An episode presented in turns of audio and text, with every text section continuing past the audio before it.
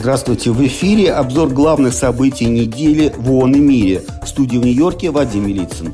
В понедельник координатор чрезвычайной помощи ООН Мартин Гриффитс выразил глубокую озабоченность судьбой жителей Газа на фоне сообщений об интенсивных боях между израильскими войсками и палестинскими вооруженными группировками в городе Газа и Джабали на севере сектора, а также в Хан-Юнисе на юге. Он заявил, что ситуация стремительно ухудшается и усилия по организации гуманитарных пауз в боевых действиях чрезвычайно важны. Также в понедельник ООН обратилась с призывом к международному сообществу выделить 46 миллиардов 400 миллионов долларов на 2024 год для оказания помощи нуждающимся во всем мире. На сегодняшний день международная финансовая поддержка не соответствует гуманитарным потребностям. Десятки миллионов человек не доедают, число вынужденных переселенцев постоянно растет.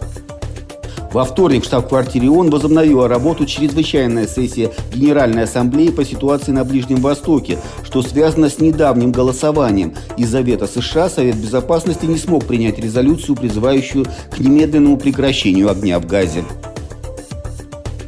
13 по 15 декабря в Женеве проходило крупнейшее международное мероприятие, посвященное проблемам беженцев. Глобальный форум, который собирается каждые четыре года. Тысячи делегатов, представляющих страны, учреждения ООН и другие международные институты, обсуждали пути преодоления кризиса, связанного с беженцами. Впервые в истории конференции по климату участники форума в Дубае одобрили дорожную карту по переходу от ископаемого топлива. По словам Антонио Гутерриша, наука четко доказывает то, что ограничение глобального потепления полутора градусами будет невозможно без поэтапного отказа от всех ископаемых видов топлива. В результате авиаудара по Киеву в среду утром десятки мирных жителей получили ранения, в том числе дети.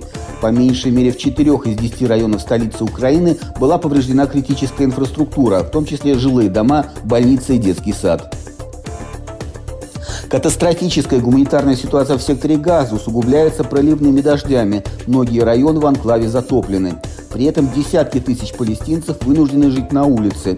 Им негде спрятаться от осадков и наводнений, подчеркнули в четверг представители гуманитарных агентств ООН. В Европейском регионе Всемирной организации здравоохранения наблюдается значительное увеличение случаев заболевания корью. За период с января по октябрь 40 из 53 государств-членов регионе предоставили данные о более чем 30 тысяч случаев, что в 30 раз больше, чем за весь 2022 год. Защита и поддержка беженцев на каждом этапе их пути – это моральный долг, практическая необходимость и экономический императив. С такими словами в последний день работы глобального форума по беженцам, проходившего в Женеве, обратился в пятницу к его участникам генеральный секретарь ООН.